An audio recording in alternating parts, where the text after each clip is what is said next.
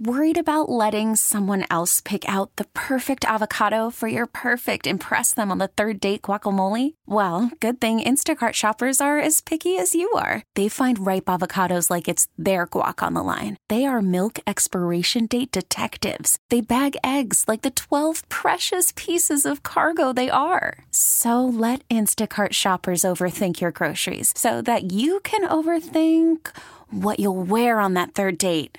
Download the Instacart app to get free delivery on your first three orders while supplies last. Minimum $10 per order, additional term supply. This episode is brought to you by Progressive Insurance. Whether you love true crime or comedy, celebrity interviews or news, you call the shots on what's in your podcast queue. And guess what?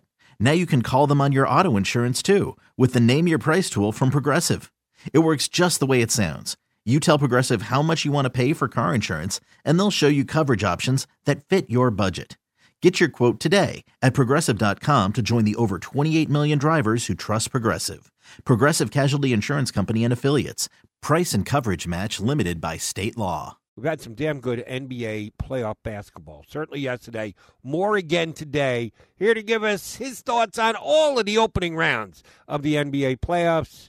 Guy who covers it day in and day out. CBSSports.com and hops on frequently with us. Our buddy James Herbert joins us here on CBS Sports Radio. How are you, James? I'm doing well. Thanks for having me again. My pleasure. Uh, last time you were on, I admitted that uh, I was misinformed. I always thought you were a West Coast guy. And you go, no, Jody, I live in Brooklyn. I don't know what the hell you're talking about. um, and I apologize then, but I'm now glad that that is uh, well known. And the fact, did you make it over to Barclay Center yesterday? Yes. Um, I, I was at that game at Barclays. I am not currently at MSG.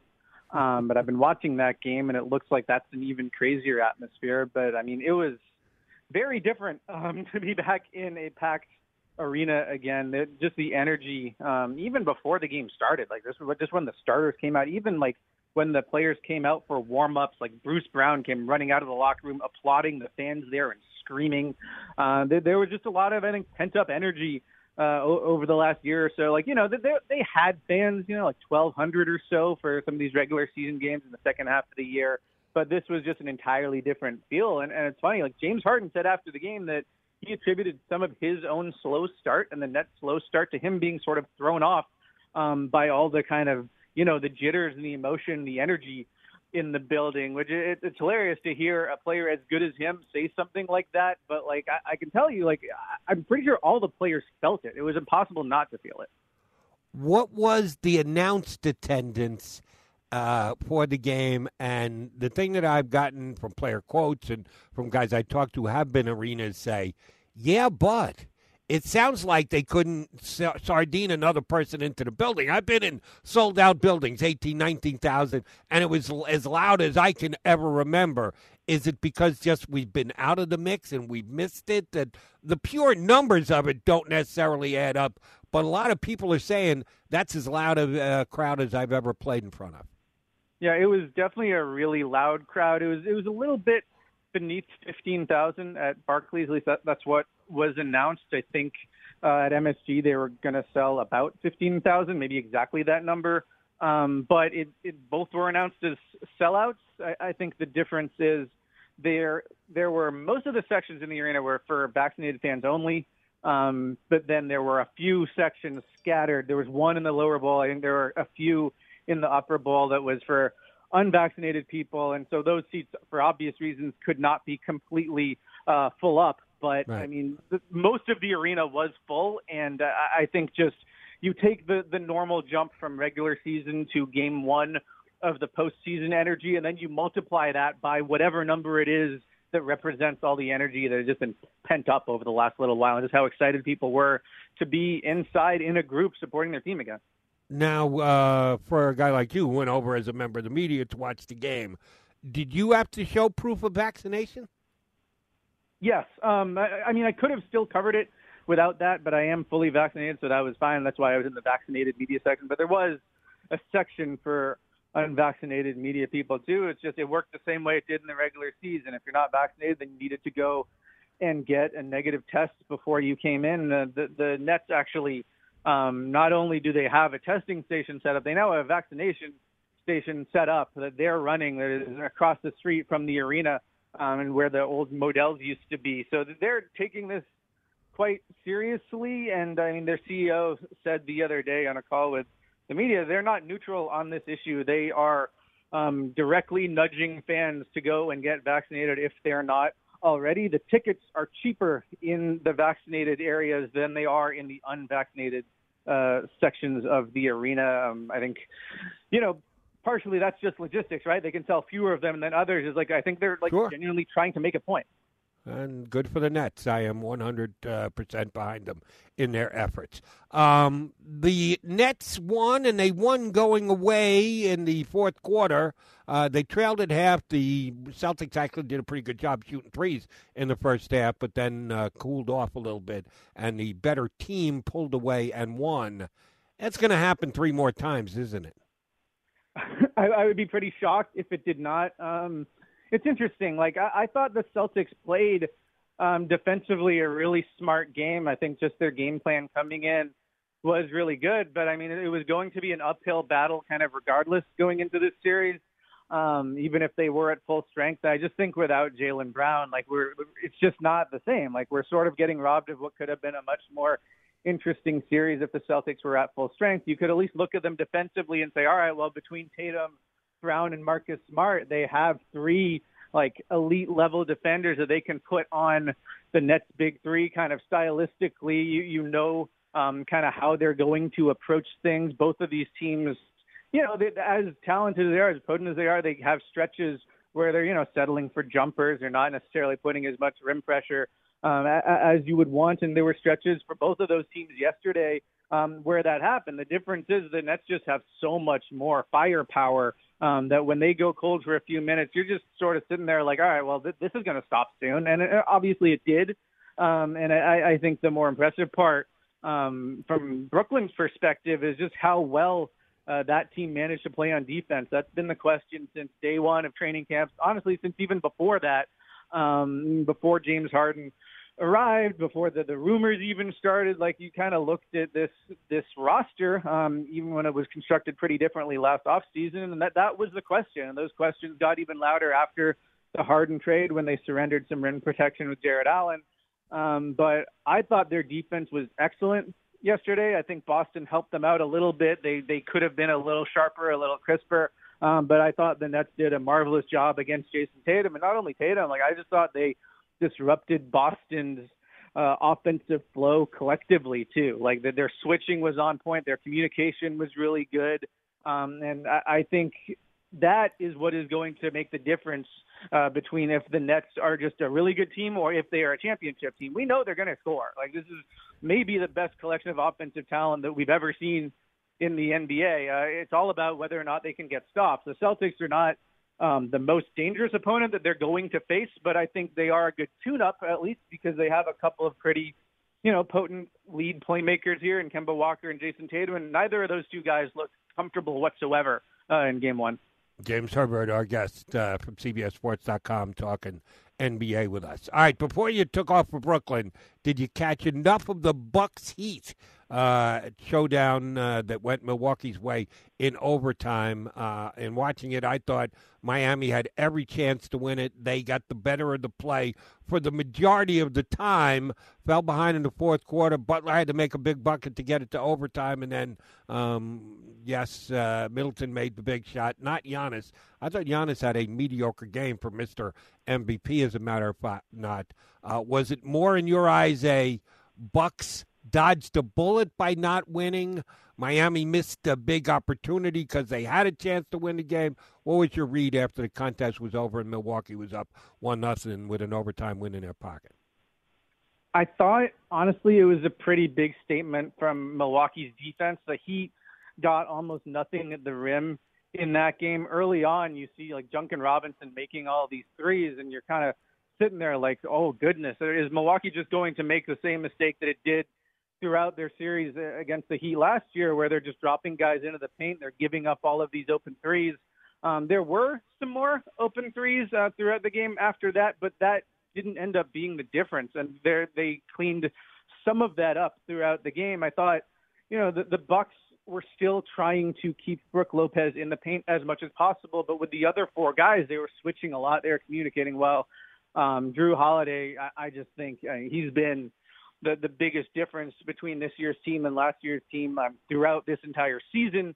Um, and I thought he really shined on both ends in game one. He had the big sort of steal and layup at the other end, um, or I guess it was a rebound and layup and the stop and layup at, at the end of the game. But I just thought throughout, like his ball pressure was really good. Milwaukee just their defense as a team was really good. It wasn't a beautiful game. Like both teams were kind of stuck in the mud for a while. I thought like Miami played really good defense as well, but I mean the, the Bucks ended up pulling it out. It wasn't Giannis's best game. He was clearly playing through pain.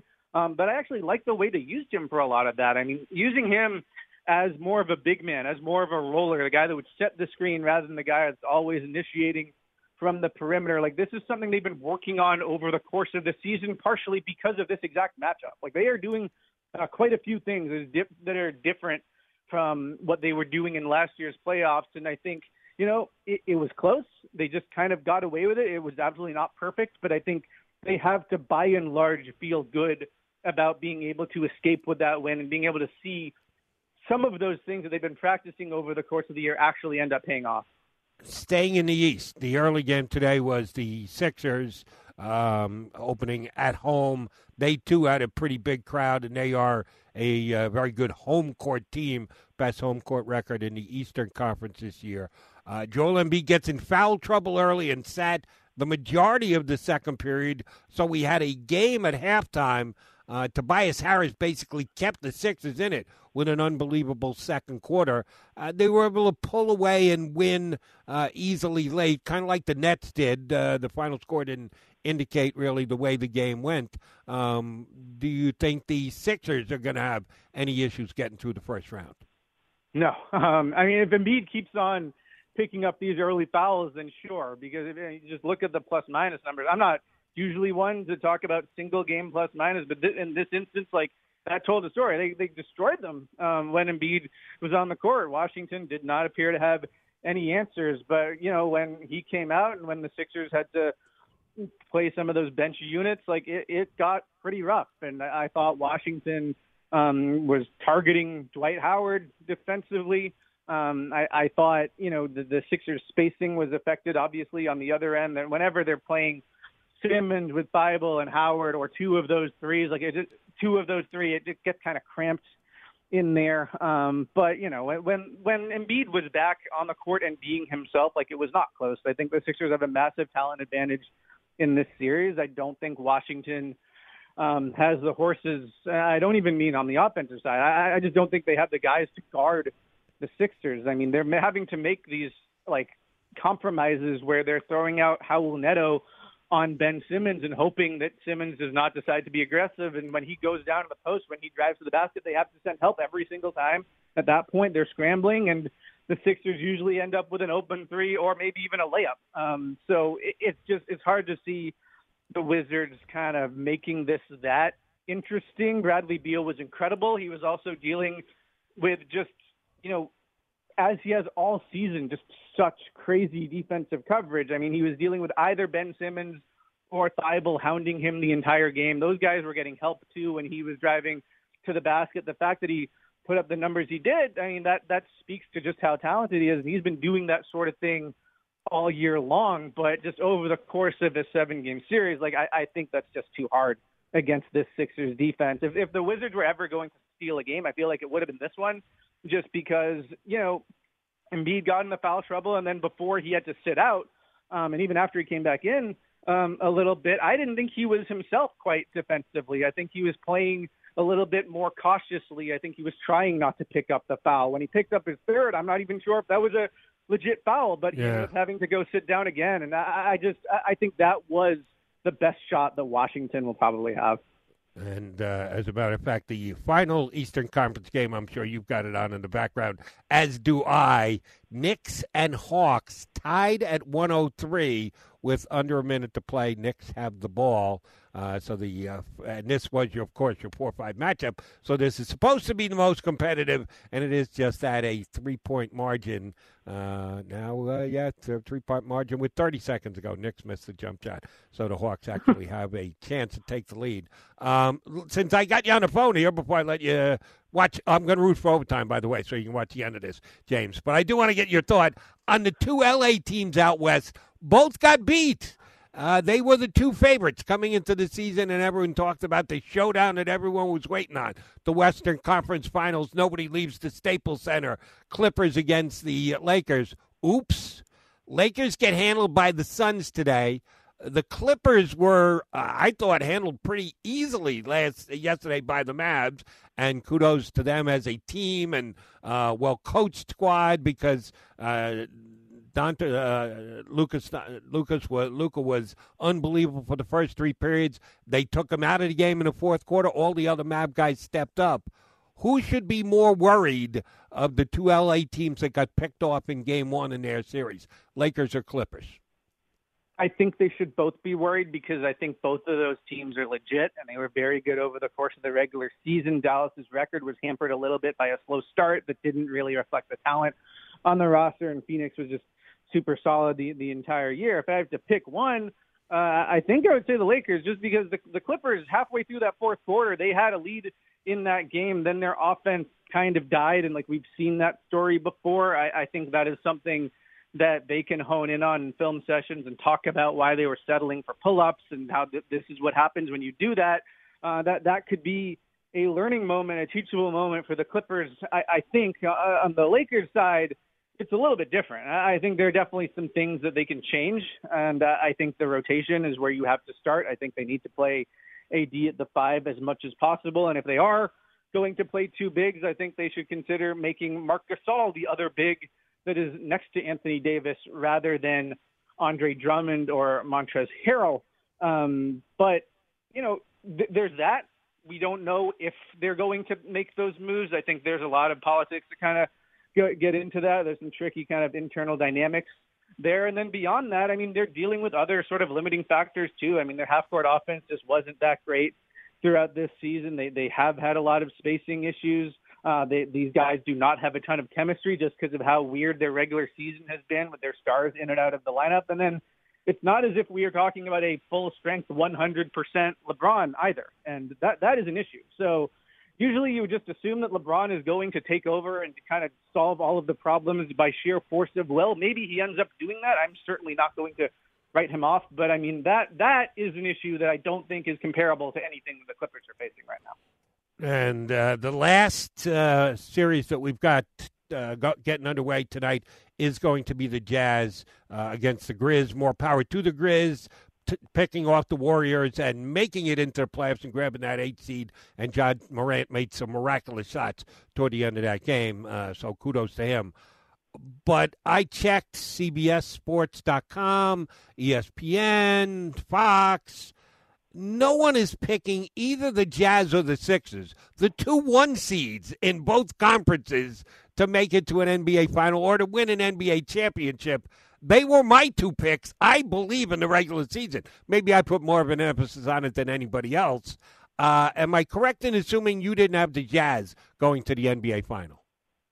I didn't, but I think this is wide open though. It's like if I had a choice, I might not have like decided to make a prediction. Oh, I had to. I had to pick somebody, and I didn't. I didn't pick. You have to. That's um, our job. I, they make us the do I, these things, James. They they make me do it. Um, yes. But it, that was not a statement of like I don't believe in the Jazz or like I think their regular season is fraudulent or anything like that. I, I think people who have that idea are going to be in for a rude awakening soon when you see just um, kind of how dangerous this Jazz team is. It's not just um, the, the sort of defense first uh, kind of, you know, they funnel everything to Gobert and they shut teams down that way. Like, yes, of course they they they do that. They're one of the best defensive teams in the NBA, but their offense just got so much better this season. It's always had this sort of um, beautiful quality to it the past few years under Quinn Snyder um, when they're able to find their rhythm. But I, I think what has changed is that they are placing a much bigger emphasis on getting out in transition, taking quick threes